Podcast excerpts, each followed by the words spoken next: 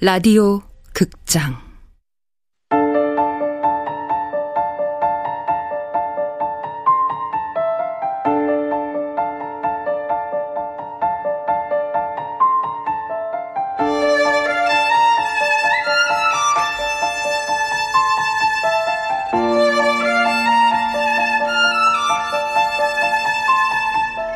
부서진 여름 원작 이정명, 극본 이난영, 연출 황영선, 스물한 번째.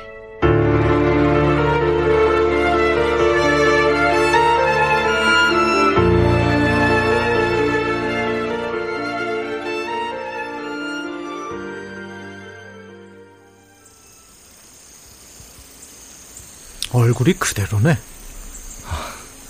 네. 아, 형사님도요. 인생의 굴곡을 얼마나 많이 겪었는데. 많이 아프셨다고 얘기 들었습니다. 한번 아파 보니까 알겠더라고.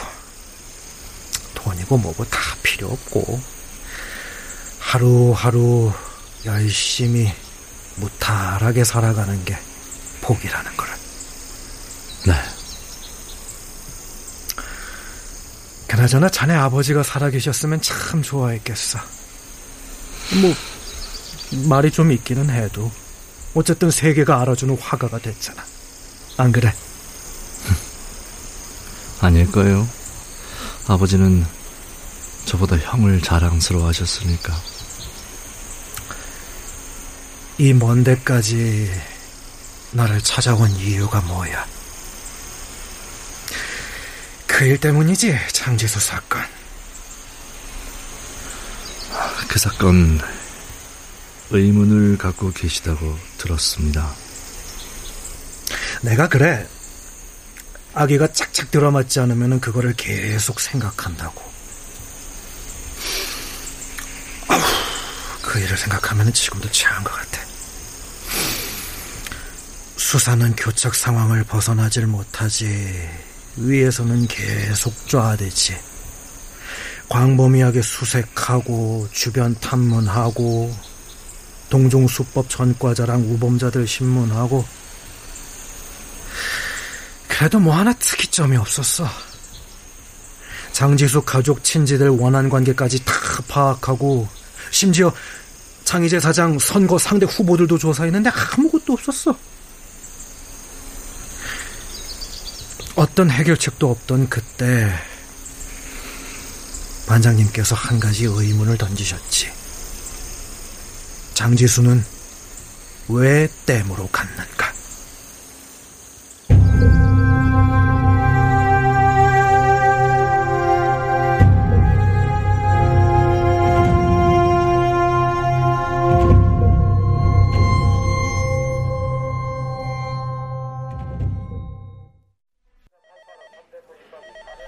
다들 피살자가 왜 댐에 갔다고 생각해? 글쎄요.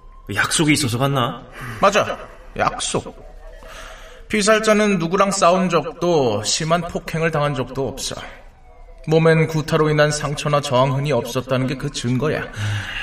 물론 다른 곳에서 살해당해 이동해온 흔적도 없고. 음, 이게 무슨 얘기겠어?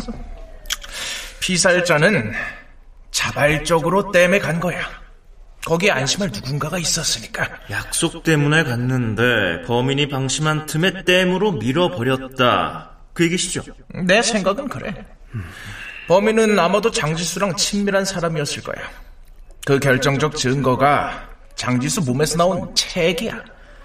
일방적 성폭행이었다면 어떤 식으로도 저항흔이 남았을 거야. 근데 없었잖아. 장지수는 겨우 18이에요. 공포 때문에 아무런 저항을 못했을 수도 있습니다. 성관계랑 살인이 전혀 연관 없는 일일 수도 있고요. 확률적으로 높은 가능성을 수사하자는 얘기야. 예. 그 피살자가 아무 의심 없이 혼자 만날 수 있을 정도로 가까운 놈을 찾아봐. 피해자와 잘 알거나 친한 사람들 중에 떠오르는 놈 없어? 멜컴 주택 남자들이 피해자와 친했습니다. 음. 거리상으로도 가장 가까웠고요. 그 집 큰아들이 자주 유수지 쪽으로 산책을 했다는 증언도 나왔습니다. 그 아이들은 사건 당일 저녁 별채 화실에 함께 있었습니다. 세부 증언이 일치하는 걸 보면 거짓말 같지는 않습니다. 이 집만이란 잘 알아봤는데 폭력 전과가 있었어요. 눈여겨보면 알리바이에도 공백이 있었고요. 공백이라기보단 불완전한 부분이지만 불안전? 뭐가 불안전한데? 이진만은 사건 당일 오후 6시경 학교를 끝내고 걸어서 10여 분 거리에 건재상이 들렀습니다. 여기까지는 괜찮은데 건재상에서 나온 6시 40분에서 10시까지가 문제입니다. 걸어서 집에 돌아왔다는 진술을 증명할 사람이 없어서요. 이진만 아내 진술로는 하워드 주택 일을 마치고 돌아온 밤 10시경에 욕실에서 나오는 남편을 봤다는데 초저녁에 먼지와 땀범벅으로 돌아온 사람이 밤 10시에 몸을 씻는 게 이게 말이 되나 싶더라고요. 그것도 찌는 듯한 더위에. 어쨌든 그 말을 믿는다고 쳐도 아내가 돌아올 때까지 집에 혼자 있었다는 게요. 저기 하지만 이진만 씨는 그때 9시 뉴스를 정확하게 기억하고 있었습니다. 어, 아나운서 오 씨랑 OECD랑 동남아에서 우리나라 안전지수가 최하위였다는 뉴스도 그렇고요. 경제 위기에 대한 인터뷰 내용도요. 경제 위기는 매번 나오는 거야. 그리고 아나운서 옷은 뭐 지나가다 잠깐 봤을 수도 있고. 반장님, 당장 이진만 이 새끼 잡아다 주실까요? 알리바이가 아니라 사람을 봐. 반장님도 손가락 말고 달을 보셔야죠. 알리바이에 구멍이 있다고 살인범은 아닙니다. 만나보면 아시겠지만 사람이 착해 빠져서 누구를 죽이거나 그럴 사람이 아니라니까요. 야, 사람을 죽일 놈이 정해져 있냐? 그리고 수사는 사람이 아니라 알리바이를 보는 거야. 제 말이요. 진술자가 진실하고 그 진술에 신빙성이 있다고 가정해도 이 집만 새끼 알리바이 구멍이 있다니까. 그리고 그 구멍이 우리가 추정하는 피살자의 사망 시간이랑 일치하고요. 오케이. 당장 이진만이 잡아들여. 네. 그리고 무슨 수를 써서라도 자백 받아내. 알겠습니다. 증거는 꽤 맞추기 나름이니까. 반장님, 이건 제대로 된 수사가 아니지 않습니까? 우리가 죽어! 이 사건 빨리 해결 못하면 우리가 목이 날아간다고! 워낙에 이슈가 된 사건이라 압박이 심했어. 그래서 자네 아버지를 잡아들였는데 별 소득이 없더라고. 계속 집에 있었다는 대답만 되풀이했거든. 근데 그때 결정적인 증거가 확보된 거야. 지수의 몸에서 검출된 체액 검사 결과.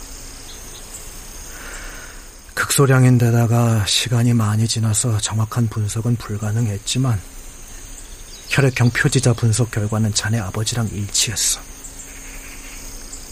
당시 검식 기술로는 법정 증거 효력이 없을 만큼 정확하지 않은 결과인데도 자네 아버지는 범행을 자백했지.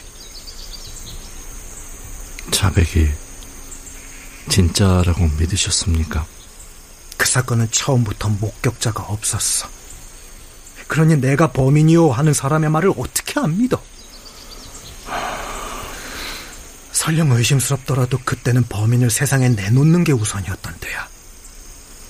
그리고 댐에서 찍은 지수 사진이랑 뭐 사소하지만은 수사반이 확보한 증거들도 있었고. 그런데 사건을 왜 의심하시는 거죠? 죄를 자백하는 사람들 말이야. 다 진실만 얘기할 것 같지? 아니야. 어떤 사람들은 스스로 목숨을 끊으면서까지 거짓 자백을 해. 근데 자네 아버지는 이런 말 좀 이상하기는 한데 자백에 신뢰가 갔어. 사람이 진실해 보였거든. 근데 그게 영 꺼림칙하더라고. 아니, 그렇잖아. 그, 살인범에게 신뢰가 간다는 게. 아버지가 범인이 아닐 수도 있다 생각하시는 거네요. 이거는 개인적인 생각이야. 확신에 가까운 생각이긴 하지만. 내가 본 자네 아버지는 그렇게 치밀하지도 용의주도하지도 계획적이지도 않았어. 한마디로 사람을 죽일 인물은 아니었단 얘기야. 그럼 형사님이 생각하는 범인은 누굽니까? 글쎄. 지금 와서 그거를 아는 게 의미가 있을까? 무책임하시네요. 전 지금이라도 알아야겠어요. 자네 아버지는 누군가를 보호하려는 것 같았어. 뭐 이를테면은 자네 형이랑 자네. 전 나쁜 짓 한 적 없습니다. 알아. 용의선상에 오른 건 자네가 아니라 자네 형이었으니까. 혀, 형이요? 자네 형이 그쯤 자주 댐 주변을 기웃했다는 증언이 있었어. 설마 형이 범인이다 그 얘기는 아니시죠? 아니. 위험한 생각일진 모르겠지만, 난 범인이 없다고 생각해왔어. 범인이 없다면 자살일 수 있다 그 얘기입니까? 그래. 정황상 무시할 수 없는 가능성이었지. 그런데 자살 가능성을 얘기하면 무시되거나 묵살당했어. 과도한 언론 취재와 상부 독촉에 떠밀린 데다가 다른 압박도 있었으니까. 결국 모두가 합의할 수 있는 거짓말을 한 거네요. 그런 셈이지. 근데 지금 중요한 건 그게 아니야. 그럼 뭐가 중요한데요?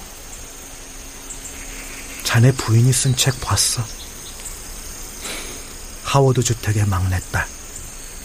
맞지? 네. 맞구만. 장지수 사건이 일어나고 10년 가까이 됐을 쯤인가. 남보라 형사한테 하워드 주택 막내딸 얘기를 들었어.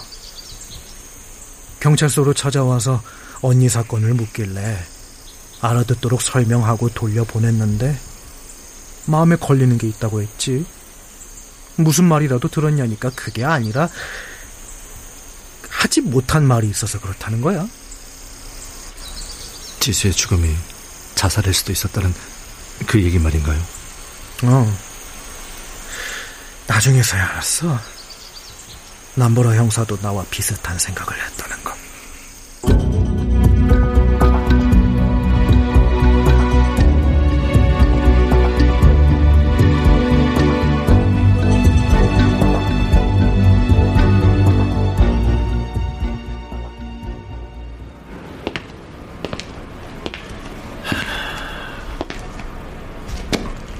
왔냐?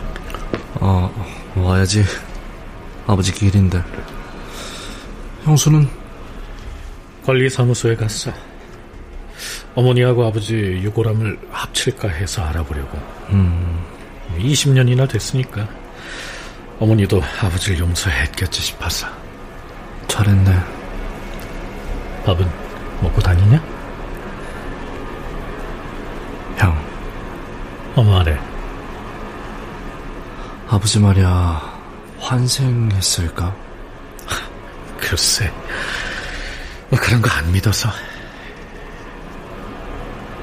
아버진 우릴 사랑했어. 아니, 형을 사랑했지. 무슨 뜬금없는 소리야? 형한테 할 말이 있어. 지금.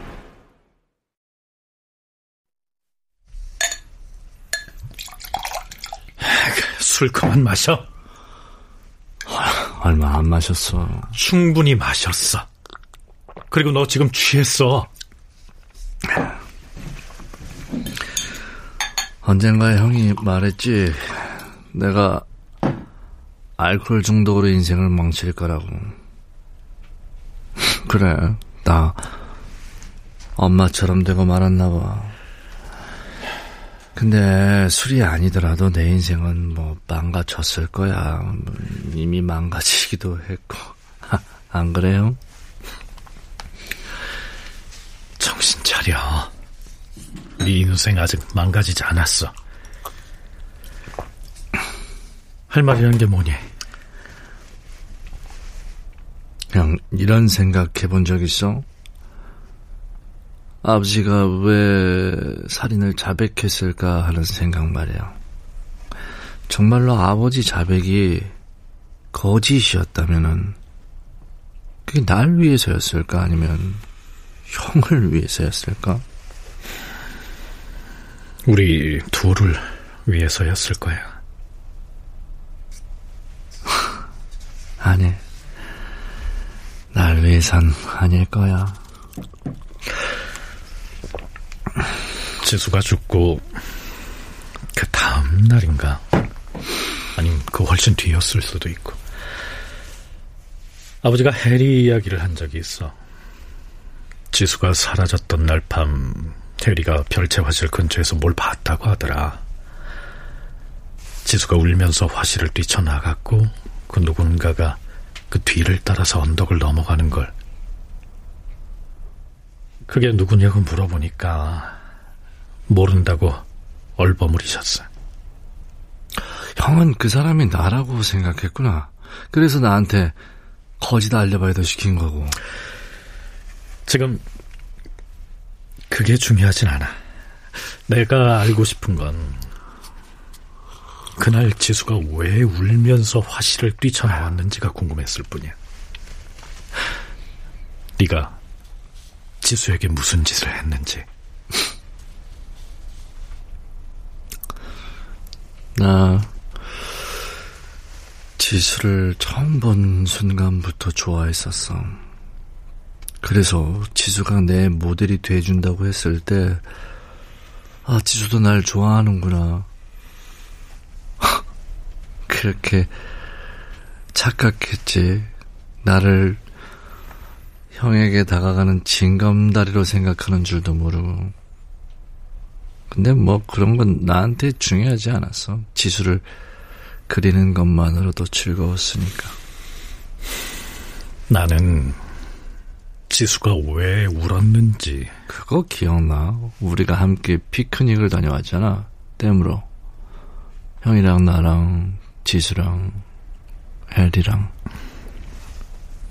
그 후부터 지수 태도가 조금씩 변했던 것 같아. 여름방학이 끝날 때쯤 지수는 내 그림이나 모델 일에 흥미를 잃어버렸어. 형한테 건너갈 징검다리로 날 이용했는데 형이 건너갔다고 생각했는지 더 이상 화실에 오지 않겠다고 그러더라고. 그래서 내가 고백을 했다. 그리고 바로 거절당하고. 그게 끝이야? 아니. 어제 아버지 사건 수사했던 형사를 만났어. 근데 그 형사 말이 지수가 자살이었을지 모른대. 뭐, 뭐야? 지수 내가 죽인 거나 마찬가지야. 아니,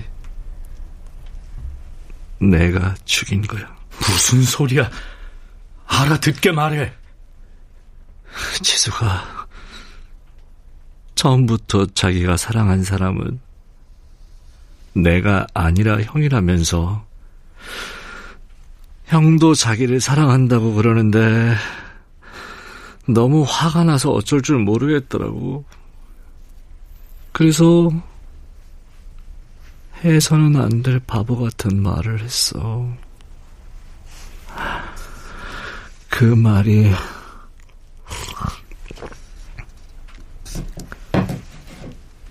지수를 죽게 만든 거야.